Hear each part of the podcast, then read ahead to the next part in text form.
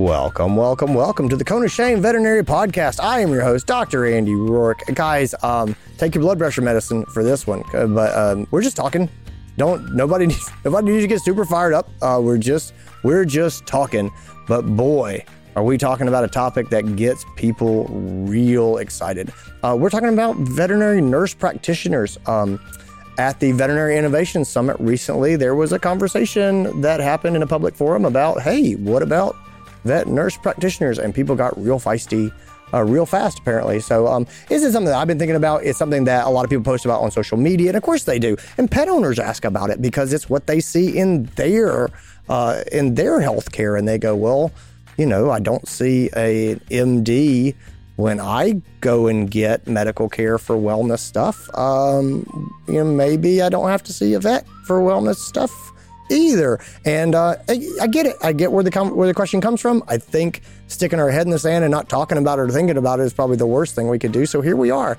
I get into this with uh, Ken Yagi. He is the Chief Medical Officer at VEG. He is a past president of NAVTA, the North American Vet Tech Association. He is um, super technician. He has done all the things, and he is generally a very thoughtful, very measured, very introspective person who I respect a lot, and I respect his ideas and opinions a lot.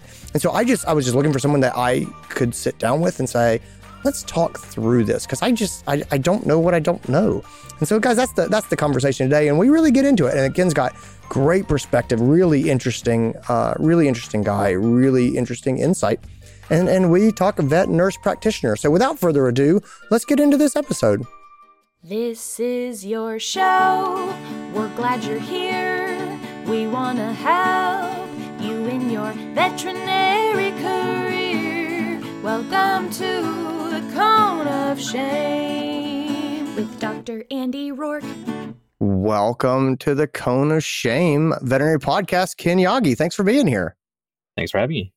Oh man, always a always a pleasure. Ken, you are, uh, for those who don't know, the chief veterinary nursing officer at uh, Veterinary Emergency Group or VEG.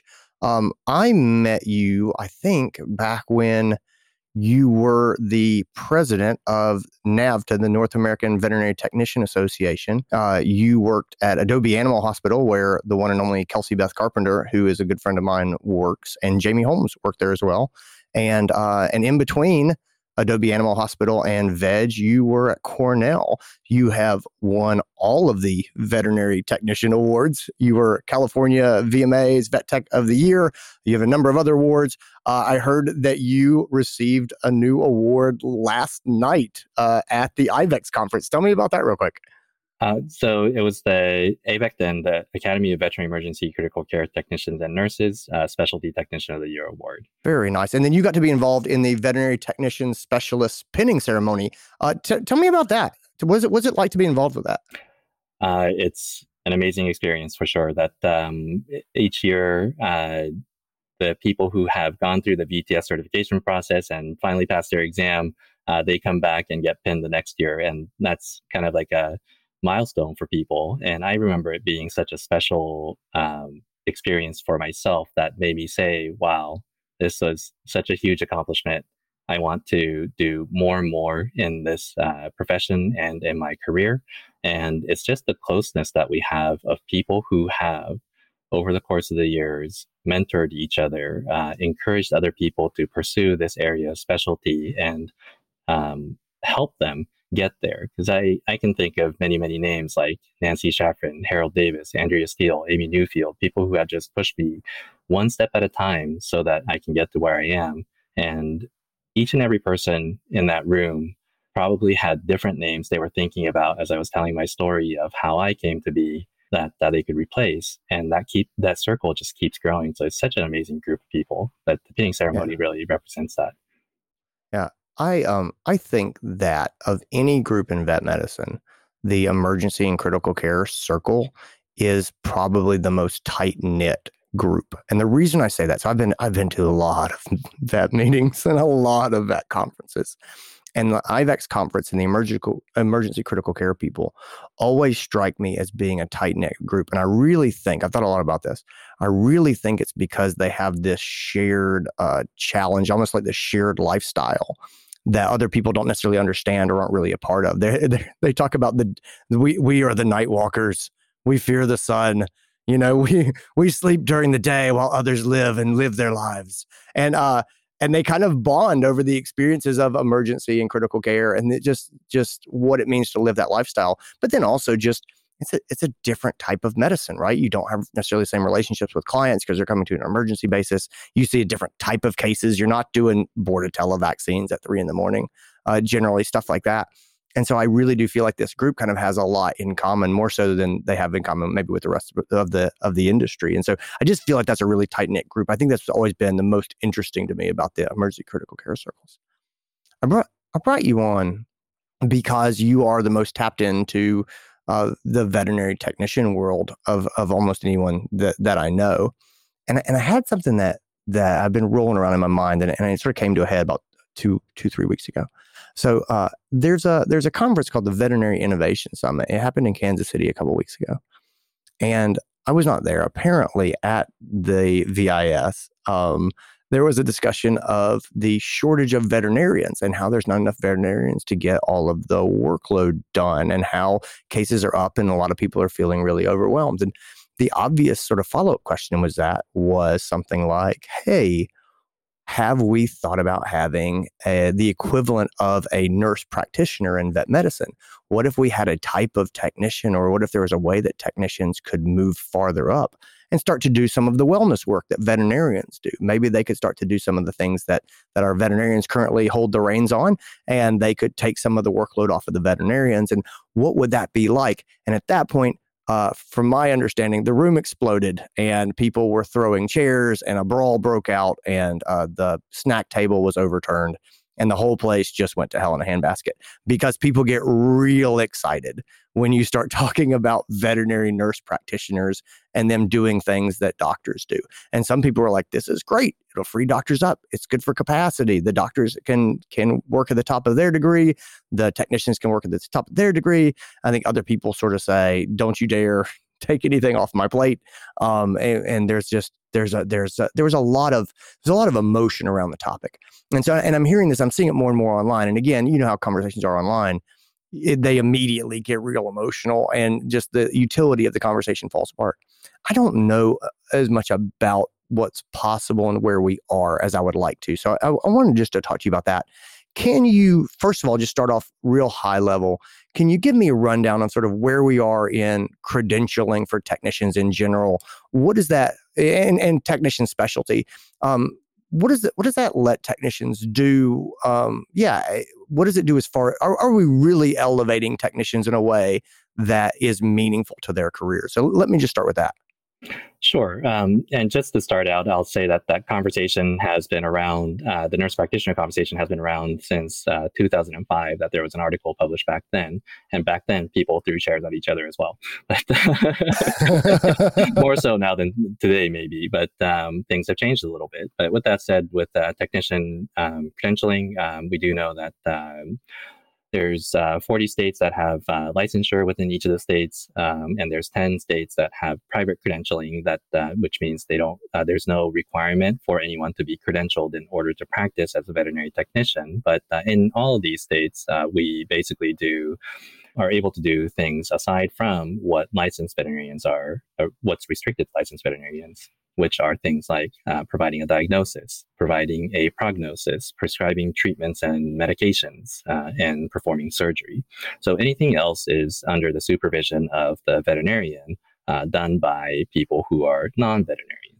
And so, uh, in many of those states, those people are licensed as, registered as, or certified as uh, veterinary technicians, and that, that's what we tend to take on. And some of the other, some of those states would restrict what's called the scope of practice, what veterinary technicians can actually do to those individuals who are licensed. Uh, state of New York, state of California, those are the ones that kind of stick out in my head, just in the sense of where I've been. And so uh, that's where there are conversations surrounding um, utilization. How do we divide up the types of activity and tasks that need to be performed within a veterinary practice and uh, function best as a team? And uh, you, the topic of utilization obviously is a huge topic right now for um, uh, throughout veterinary medicine, but for our profession, in that uh, there are many people who come into this field who go through schooling, get credentialed, finally get out onto the um, the clinic floor, and they feel like they haven't been able to grow in the way that they wanted to. They're not serving the role that they imagined they would be because there's a lack of utilization. So if the limit is everything except for those four things that is for uh, that's restricted to licensed veterinarians, we're not achieving quite that high. Like I, it, Heather Prendergast is a good friend of mine and I have done a good amount of um, workshopping, uh, talking to people, and doing some practice assessments in the level of utilization, for example. And uh, the initial re- uh, results that we were getting on that was uh, people were utilizing their technicians maybe about 30 to 40% level, which is, you know, there's huge uh, room for growth. Yeah. Talk to me a little bit more about that. So, so when you say practices are using technicians at 30, 40% of their possible level, like, like what do you see? Tell, tell me, tell me what that looks like. Tell, well, I guess give me a contrast between a, a practice that's at 30% utilization and a practice that's at 75 or 80% utilization? What's the difference in those practices? The difference probably has to do with many factors, but uh, some of them that I could think about would be maybe the type of practice and uh, more primarily how busy the practice might be. If there's increased caseload, then the veterinarian is not able to take care of everything that needs to be done on the animal. And so then that I think that's where the technicians start to get utilized more and more out of necessity. So if you think about the type of practice, the field that sticks out uh, in the forefront of my mind, obviously, is emergency and critical care. Uh, in the emergency room, there's urgency. There's you know a need to get these uh, people uh, in and seen based on how life threatening it is, and you need to have all the people available to perform all the tasks that are needed to help the animal in the most efficient way possible. And so, out of necessity, we utilize our technicians better. I guess I, what I'm wondering is I think about my practice and I'm going, I, I have no idea what percentage utilization our technicians are at. So I guess that's what I'm looking for you is from guidance is like, what exactly are technicians doing when they're well utilized compared to uh, the majority of practices where they're not well utilized? What, what are the, what are the actual things that they do in their job that other people go, oh, I can't believe technicians do that, or oh, we don't use our technicians that way. So let me start the other end. Sure, sure. So taking a look at where technicians may not be utilized very well, um, if veterinary technicians in the uh, clinic is doing a lot of the uh, clerical work, um, if they are doing reception work, if they're doing a lot of the kennel work, and maybe they're the ones that are sure, like showing people into the rooms and such. Uh, but if that's on a regular basis, then that's a kind of like the lowest end of utility that you could think about. Like that's not yeah. what a technician is trained for. So then once you start going up, uh, you know, further in that route, um, then uh, the technicians would be the ones that are drawing blood and uh, submitting uh, blood samples and uh, maybe looking at slides and uh, things like that, right?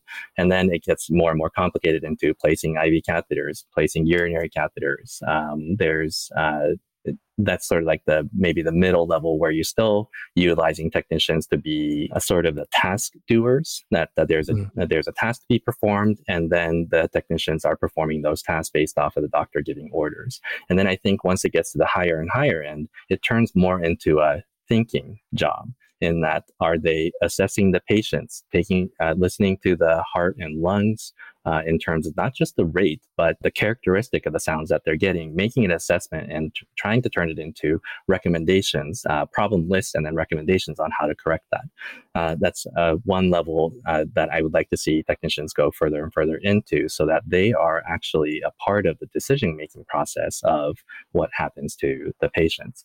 Um, a common example that I can bring up is uh, CPR uh, how do you perform CPR on an animal, and who tends to be the leader of uh, that that CPR effort? Who's giving the orders? It's often the veterinarian, but at the same time, a very well trained technician who sees arrests more commonly. The person that is more experienced is the one that should be able to lead that that code the best way possible. But by default, most people think that the veterinarian is the one that should be doing that. Yeah. And so that's another level of uh, expertise, experience, training that the veterinary technicians could uh, obtain that puts them actually to be in the better position to lead the code so that the veterinarian can focus on what's going on with this patient. Why has this patient arrested? What are the treatments for that? And then also taking on the direct client communication uh, during that situation so that, that there's no relaying happening and efficiency loss there. When people talk about the veterinary nurse practitioner idea, how does that look different? Like, what what exactly would that be? I, I know that people, so if, if, they put that term out and go, oh, well, what about this? Uh, is there any sort of a, of a vision around that about like what that what that job role might look like or what those people might do? When we think about nurse practitioner, uh, so uh, taking a look at how the laws currently are set up where those four things are restricted to licensed veterinarians, we could push technicians up right up to that level, right? And so some of the things that I think about that are very advanced that uh, technicians could be doing, should, they should be doing ultrasound exams, they should be doing uh, thoracocentesis. Could they unblock a cat? You know, those are the kinds of things that uh, you know within the law you can do because that's not surgery. It doesn't mm-hmm. alter tissue. Um, and then, uh, uh, but at the same time, the, those kinds of things need to happen once the veterinarian has some kind of a diagnosis and has prescribed that treatment. Yeah. The nurse practitioner goes beyond that in that now we're talking about changing the laws so that people who are not licensed veterinarians can perform some of those tasks in terms of doing the physical examination process and being able to come up with a diagnosis, which then allows them to formulate plans to prescribe a certain treatment and obviously be able to carry that out too. Uh, but then uh, on the human medicine side, uh, nurse practitioners, physicians assist- assistants, they can perform surgery as well. So when these conversations come up, the people who are, are pushing it, um, you know, they they generally are, are pushing towards, you know, having um, decreased workloads, increased efficiency, utilizing technicians, probably raising technician salaries, all, all of these things that are probably really good for our industry. They're probably they're definitely really good for for technicians. What is the pushback against this? What are the most what are the most common arguments against veterinary nurse practitioner position that you hear? Well, what are you hearing out there? So, what do I hear about it? Um, yeah, so so that's a fair question. I, I guess I guess what I hear is that that there's too much of a distance between veterinary technician credentialing and vet school. You know, you talk about, um, you know, uh, say let's say a two-year credentialing program for technicians versus four years of undergraduate work and then four years of vet school, and you go, man, the difference between two years of what we have now and eight years for veterinarians, you go, wow, that, that's a massive difference. And we would have to have infrastructure to bring uh, nurse practitioners up, you know, up to a level where they would be in between, like truly be in between in their training, in between doctors and technicians. So I, I do hear, I do hear some of that of, hey, this is not a small jump that we have from licensed technicians up to doctors now, and so bridging that gap to really create something that is that is in between is, is going to require some infrastructure and some training that we don't have. Um, I, I, also I also hear a lot of pushback about um, you know just just actually changing state licensures to get things done, and people kind of that sort of fatalistic view and go, oh, that's that's a bridge so far. Uh, I just I just don't know if we can do it. And, and I think what they're not saying, and this is just 100% my opinion, I, I think that veterinarians, I love veterinarians. I, I see myself as a veterinarian. I, I think a lot of us do have sort of a scarcity mentality where even when we're drowning in work, we still live in this fear that all of a sudden pet owners are going to stop coming in and we're all going to be you know out of jobs and unemployed. And so the idea of, of giving this work up um, i think there's a lot of reasons for it but i think a lot of people just really truly struggle with um, with handing this work away and then the idea that you're not getting this work back. Like once you give it away this is the the genie's out of the bottle and and you're not getting this work back. And so i i think those are the big ones i hear. And i think that uh, the last one that you mentioned is probably the one that um, stands out in the forefront of my mind is that the the history of the, this conversation and the um, opposition that it has faced that originally was uh, mostly related to the fact that it's also the same in the human medicine field, by the way, as these professionals came out, um, is that uh, we're impeding on the veterinarian scope of practice and in uh, the human medicine side, nurse practitioners largely have independent practice rights, and so then they can open their own practice. So then it turns into competition for veterinarians, mm-hmm. and that's the historical, um, you know, look at all that.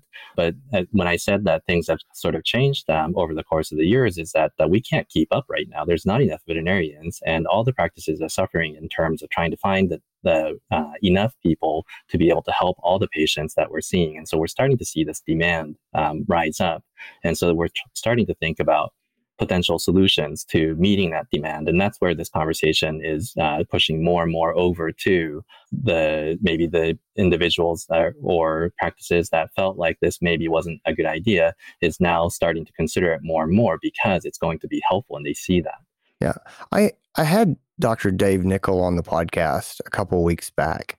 And I, I, love Dave, and we generally get along really well and see eye to eye. We did not see eye to eye on the at the end of the podcast, um, which is fine. Um, uh, the biggest thing we did not see eye to eye about on the end of the podcast is it's always been my position that um, I like the fact that general practitioners in vet medicine do a lot of things, and I, and I think that there's a lot of place for us a lot of ways for us to find our path and sort of uh, craft ourselves to the type of medicine that we want to practice and and also to what sort of pet owners need. Dave, I think, felt that there was a real danger of um, specialty medicine carving away at what we do and, and sort of some low, low cost options sort of taking away some wellness care from your traditional vet clinic and um, you know we, we didn't really get into technician licensure but I can 100% see, and, and I, I, I have a little bit of concern sometimes when I look, I especially look at human medicine now that we're talking about that. You know, the general practitioner in human healthcare is pretty much gone. Uh, that you know, you can you can find one, you can find your GP, um, but they are rare and they're generally tied to you know pediatrics and internal medicine, uh, you know, uh, outlets. And so I guess that's sort of my my thought is when we talk about nurse practitioners, is that a step towards pushing our profession to mirror human medicine where people very quickly you know come in they see a base level sort of intake uh, physician or caregiver and they quickly get pushed up to a specialist? I, I don't know the economics of our profession support that but i, I still I, ha- I have those concerns. Does that mean anything when i say it to you? Probably not something that i've thought about uh, too much on. Um, i could see that concern but when it comes to the nurse practitioner concept on all that, um, I don't know if it would necessarily contribute. No, I, I, I said, I, as, as I roll it around, I, I don't, I have a hard time imagining a world where pet owners just readily plunk down the kind of cash that it takes to see a specialist, and, and rightfully so to see a specialist. You know what I mean? There, there's not a lot of them. They're they're hard to get to um, I do have some con- concerns towards the career of a vet becoming one where, yep, you do a residency. That's just what you do. And I go, man, the economics of this profession really don't work that well right now. And if the norm becomes doing four more years of low wage work to get to a specialty place, I, I, I think I'm not sold on that being a good thing for doctors. And the other thing is, you know, we look at affordability and accessibility of vet care for the general population now, and I go, I don't know that that I know that that's not good for pet owners, right? Like we we already are are hitting uh, points where we get a lot of pushback about price and, and what medicine costs as a profession, and I think we're sort of trying to address that. So, I, to me, I, I just I but I hear that concern from from other people and saying, you know, where when you've got specialists and then you if you have nurse practitioners, where does the general practitioner lie? And so, as I think about pushback, I think it's probably unstated, but I think that that question, that question of identity, is probably going to be the biggest driver of pushback. Is who am I if I'm no longer doing this work? If other people can do this work, I'm not. I you know I, I don't I don't know that I feel safe, and so I, I I could see that. Just I think a feeling of safety is going to have to is going to have to come from somewhere, and I, I don't I don't know what's going to make that happen. Right, and I, I think that when we talk about it in broad terms, saying like nurse practitioners are going to be able to diagnose, prognose, and yeah. prescribe and do surgery. It makes it feel like we're just replacing veterinarians, but that's not what we're talking about. Um, that uh, it would be uh, the types of things that are uh, going to require less training, right? Because I do know that, I mean, the veterinarians have gone through their schooling and they have this expansive level of knowledge that, that they uh, obtain. And then uh, when we talk about nurse practitioners, we're talking about a master's level degree is what it's likely to be. I'm not saying that's the only way mm-hmm. to do it, but that's likely.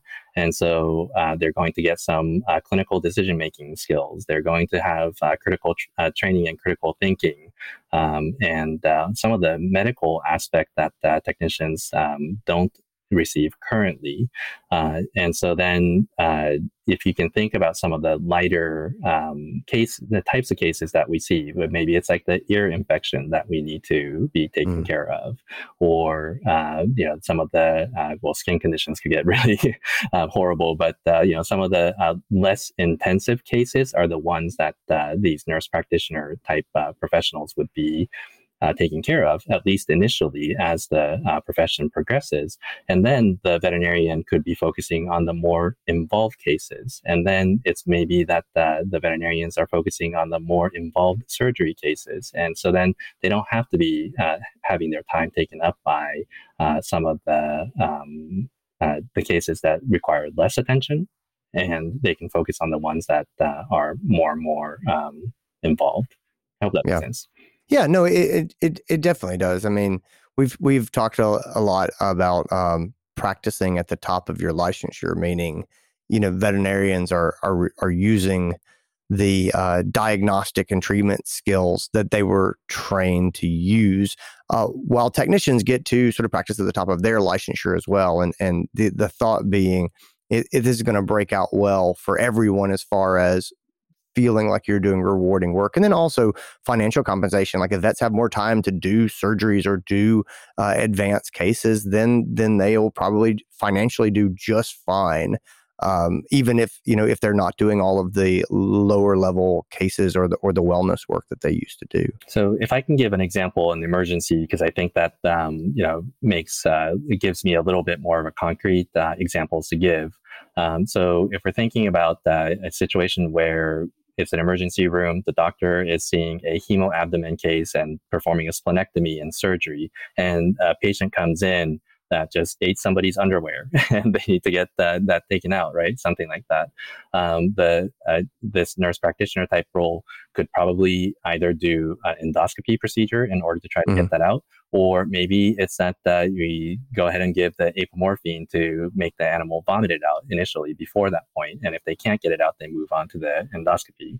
But uh, that process of uh, making that decision and going through those processes while uh, the doctor is unavailable, those are the kinds of places where these nurse practitioners can be very functional and um, and may not re- necessarily require the doctor to have to scrub out and then come in, uh, come back out. Although splenectomies are pretty like you know urgent emergency cases so that's probably not the best example that i gave there but uh, something else that they're working on so that uh, those patients still can be seen and we can continue to see the um, the patient incoming patients without having to create a bottlenecks yeah that that totally makes sense real quick sort of as we look to the future because this is not I- imminent so anyone whose blood is uh, boiling anyone who's who's having to you know knock back some uh, some blood pressure medications uh, uh, this is not this is not this is not immediately on the horizon.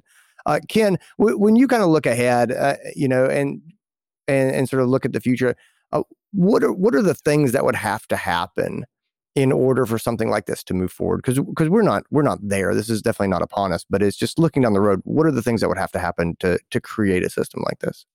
I think it goes back to what you mentioned regarding the education of uh, veterinary technicians, right? You said that uh, there's uh, associates. Most of the people that are out there as credentialed technicians are people who have gone through an associate's degree. And so then we need to move towards people having bachelor's degrees of some kind that qualify mm-hmm. for the next level. Uh, there is a need for an educational process, like a ma- uh, likely to be a master's degree that teaches people the uh, clinical judgment skills, the critical thinking abilities, coordination of care, uh, different kinds of topics that uh, technicians don't currently get in their veterinary technology or nursing programs. And then um, once we have people who are qualified to be uh, qualified to function at this type of level, there probably needs to be a certification process of some, some kind. Is this an application process? Is it an examination process? And who accredits all of these, the educational process as well as um, the certification process? And then uh, that's where we have individuals that uh, are able to um, show that they have additional skill sets that uh, mm-hmm. then uh, will probably lead to the legislative changes that uh, will allow states to say people with these credentials are able to have this type of scope of practice because they have higher qualifications. So yeah, it's it's it sounds like a process. Pretty pretty huge process, but uh, the process that uh, the uh, physician's assistant um, profession has gone through, uh, mm-hmm. nurse practitioners have, and more most recently, um, I've seen an article coming out uh, saying that um, uh, the respiratory therapists have recently graduated their first class of people who have obtained a master's degree aimed towards advanced practice respiratory therapists. And so that's kind of the pathway that, that these professions are taking. And we can definitely, um, you know, look, look at uh, this for the veterinary profession as a whole as well. And I think uh, going to um, back to the uh, maybe the counterpoint of or the opposition from people saying that uh, we need to focus on other things first, standardizing the the profession itself and uh, working on the utilization level of existing uh, technicians. Absolutely, those are all important things that we need to be working on now. But once we fix that, and we still have this issue of uh, credential technicians not having a further career pathway once they get there, then we're going to run into the same thing where people are seeing ceilings that uh, that, that practices are not willing to pay more for technicians because of a certain level of utility that that they cap out at. And so this is more. I, I see this as a solution for the future. That while we're working on the things that we need to work on today, we need to be working on what's going to be solutions for us in the future as well and and so uh, that's probably part of the reason why even though uh, there might be some uh, opposing voices to this i see that there's more and more supportive voices to it and it's worth exploring so that our profession can continue to grow Hey guys, just want to jump in real quick with a couple super awesome announcements. Uh, over on the Uncharted Veterinary Podcast, came out yesterday. How do you teach accountability? Uh, we uh, got a question in the mailbag about what do you do with the person who works for you who makes a ton of excuses and it's always somebody else's fault and it's always something that couldn't be controlled and mistakes get made, but it's never my fault. How do you teach that person some accountability? That's what Stephanie Goss and I get into uh, free wherever you get your podcast, Uncharted Veterinary Podcast. How do you teach accountability? And that is out now um, over on the Uncharted side of the house. Guys, we have a new workshop. It is coming out on October the 9th. It is from 3 to 5 p.m. Eastern, uh, 12 to 2 Pacific. This is Dr. Tracy Sands teaching empowering your team to get positive and stay that way. Guys, do you have a team that is tired, that is burned out, that is worn down, that has slipped slowly into negativity and just being bummed or being down or being down on the clients or being down on the work. Um, guys, it's understandable. It's it's been a hard time for a lot of us, and people have uh, have felt that, and your team may be feeling that. If they are feeling that, don't throw your hands up. Don't just let it go. It's time to put that work in and push those guys back towards being positive. Get them back to enjoying their job and feeling good about what they're doing. That's what this workshop is about. It is two hours, it is hands on. Dr. Tracy Sands is amazing. She's a good friend of mine. I highly recommend this workshop is free to Uncharted members. It is $99 to the public. You do not want to miss it.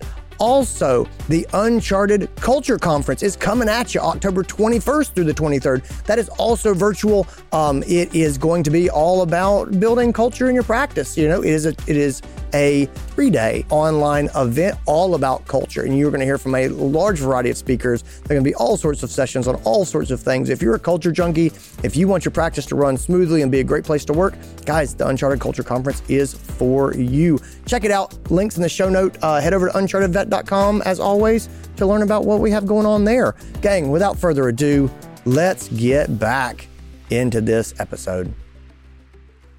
You know, I, I, heard recently about a new technician program associated with LMU. Are you familiar with that? Does that ring any bells? Uh, you're probably talking about the master's program that the LMU is proposing. Yep. Can you tell me a little bit about? Uh, I, just, I just sort of recently heard about LMU, Lincoln Memorial University's College of Vet Medicine, is doing a master's program for technicians, and it's sort of integrated in with the you know with the training of veterinarians. It was the first I'd sort of heard about the program. Are you familiar and, and kind of how does that fit in with our conversation? Yeah, I am familiar with that uh, being put in place, that uh, there's work being done on it. Um, I don't know too much about the content of it and what the courses look like and all those kinds of things, but uh, I think that um, those types of uh, degrees being put forward by uh, schools is going to be one of the first steps in which we uh, move towards this nurse practitioner role. That we do need people with additional training. We know that there's a certain um, curriculum standard that uh, the AVMA accredited programs follow, and they don't, uh, they are not um, going to take uh, veterinary technicians to be able to function in the way that we want nurse practitioners to function. Um, unless those standards change in a drastic manner, and so so this is kind of the the master's degree that um, we're looking for to be on top of our current education for uh, creating the individuals that uh, are able to um, have the skill set that they need to function in the way that we want them to. So, as we uh, wrap up our conversation, let, let me. I, I want to go back to one thing that, that you said that that kind of um, that was a new idea to me. Independent practice ownership. So the idea that if there were veterinary nurse practitioners, they might have their own uh, their own locations or the, their own uh, you know uh, clinical you know practices. Oh, do you see do you see that? And I know that, that that's something in human medicine that sort of um, it, be, it was not uncommon. Uh, yeah, how how does that fit into the future of vet medicine? Do you do you think that something like that is is possible? Uh, possible is a tricky word. That possible, sure, uh, but uh, at the same time, I don't think that's what we're looking for right now. That uh, I think uh, talking about independent practice rights for veterinary technicians or veterinary nurse practitioners, um, that's something that scares a lot of people out there, uh, and that's not what we're looking for. We just want a way to find more people to come into this field that can serve different functions, so that we can make up a team serving under the uh, the license of veterinarian is totally fine. That uh, we just want to find ways to help more patients and bring in uh, more and more professionals that are able to serve the functions that we need on the floor, so that they can take on the workload. Because we're struggling and we need solutions, and that's why we're talking about this today. Yeah, I think I think when people start to talk about things like radical changes, like a vet nurse practitioner, things like that, I, I, a lot of people catastrophize. Right? They go they go to oh my God, if we do this, then suddenly vet technicians will have their own hospitals and they'll be half the price of regular hospitals and they'll do all the things that we do even if they're not supposed to because who's going to catch them and my you know and, and i'll be living in the forest in a abandoned minivan and eating dirt and squirrels that i catch. And like it just goes down this road of if we do this then it will lead to this and this and this will be a complete overhaul of our system and and the poor general practice doctor is going to be obliterated. And i think i think i think that's human nature is to catastrophize that way. And, and then the pushback is if we don't do this then we will be overwhelmed to the point that burnout will go to 100% and no one will be like the old timers in our profession will have worked for seven years and those will be the most senior people because no one else will last more than a year before they're toast and, and you know and, and, again both of these are uh, completely ludicrous situations. I, I think the answer is clearly in the middle I think that we're going to compromise and there'll be a lot of pushing back and forth. And ultimately, I think it's from um, To Kill a Mockingbird. They talk about, you know, uh, there was a compromise to the point that no one was happy, and that was probably the best outcome. And it's like I, I suspect that's hundred percent where we'll be in ten years from now. Looking back, we will we will make something work, and I, and I do I do think, you know, looking at the constraints that we have, the manpower that we have, the rising caseload that we have, the problem with burnout that we have. I do think we've we've got to we've got to build in efficiencies. The uh, the AVMA published that study uh, a couple of weeks ago, saying that inefficiency was a much bigger problem than increasing caseload, and boy, that hacked some people off. Um, but I I think that there I don't know how much truth there is to that because I don't want people sending me angry emails. But I believe that there is at least some truth to that. Of we really do have to figure out some efficiencies because at some point we have to accept the situation and go, we have we have the people that we have, and we have the educational system that we have, um, and we have the caseload that we have. And uh, what we're doing, I'm I'm not convinced it's working. I think I think we need to make some changes. That may not be radically overhauling the system. I don't think it is, but I do think that there are a number of probably smaller measures that we need to make. And I think that uh, one of the reasons why I'm so invested in this idea is because uh, over the course of my time uh, seeing people out there, one of the common things that I hear is I've, I've hit a ceiling. I don't have room for growth, or um, or I don't see future growth in this uh, profession, and so I'm going to look elsewhere. Uh, so then those are the people that go to human medicine. They become nurse practitioners in the human medicine field. And this is one of those solutions that we can put in place that allows people who are the most ambitious, who are the brightest, they are most driven, that want to continue growing and expand on how they can help animals better to stay in the field. And, and that's why I think this is hugely important for our profession. Well, you and I have both seen um, some well known veterinary technician specialists leave and go into research, uh, leave clinical practice and go into research, and that that's been in the last you know year or two. And some of the people who who lecture and who are just brilliant and wonderful for our profession, you know, have have gone other places, and and I, I think it's really sad. I, I, don't I don't like that. I think a lot about that. I had a technician talk to me one time. It was a conversation I always remember, but um, she was just so disheartened and despondent. And this is someone I worked with, and I, I like this person, and she did a good job. And she was uh, she was just talking about sort of leaving and. And I, I basically kind of pinned her down on, on why, like, like, like, what, what, what is the thing that's making this an, an issue? And she pointed to another technician who had been in the practice for like 30 years doing the exact same job. And she was like, I cannot be here in 30 years doing the exact same job I'm doing now. And that, that's always stuck with me uh, when I think about technicians. And, and I get it. Like I, in that moment, it very much made sense to me. And uh, so I just, I, I am all about you know I, I, think we should all we should all be learning and we should all be growing and we should all be moving forward and i feel like that um, I feel like that ceiling for technicians is something that we as a profession have to figure out. And if we don't figure it out, then the technicians will figure out their own path, and that will be leaving practices and going into industry and going into research or going into other things. And that's not that's not what I want for my practice. You know, I don't I don't want to lose my best people that way. I I I, I got to figure out how to I have to figure out how to keep them growing and keep them engaged. And I think that that is a worthy challenge for us veterinarians to keep our people. And I'll also add that uh, when you think about people leaving the field or changing their specialty area because they feel like they don't have anywhere else to go, I also see it even within this, the single clinical setting uh, or the practice setting, I should say.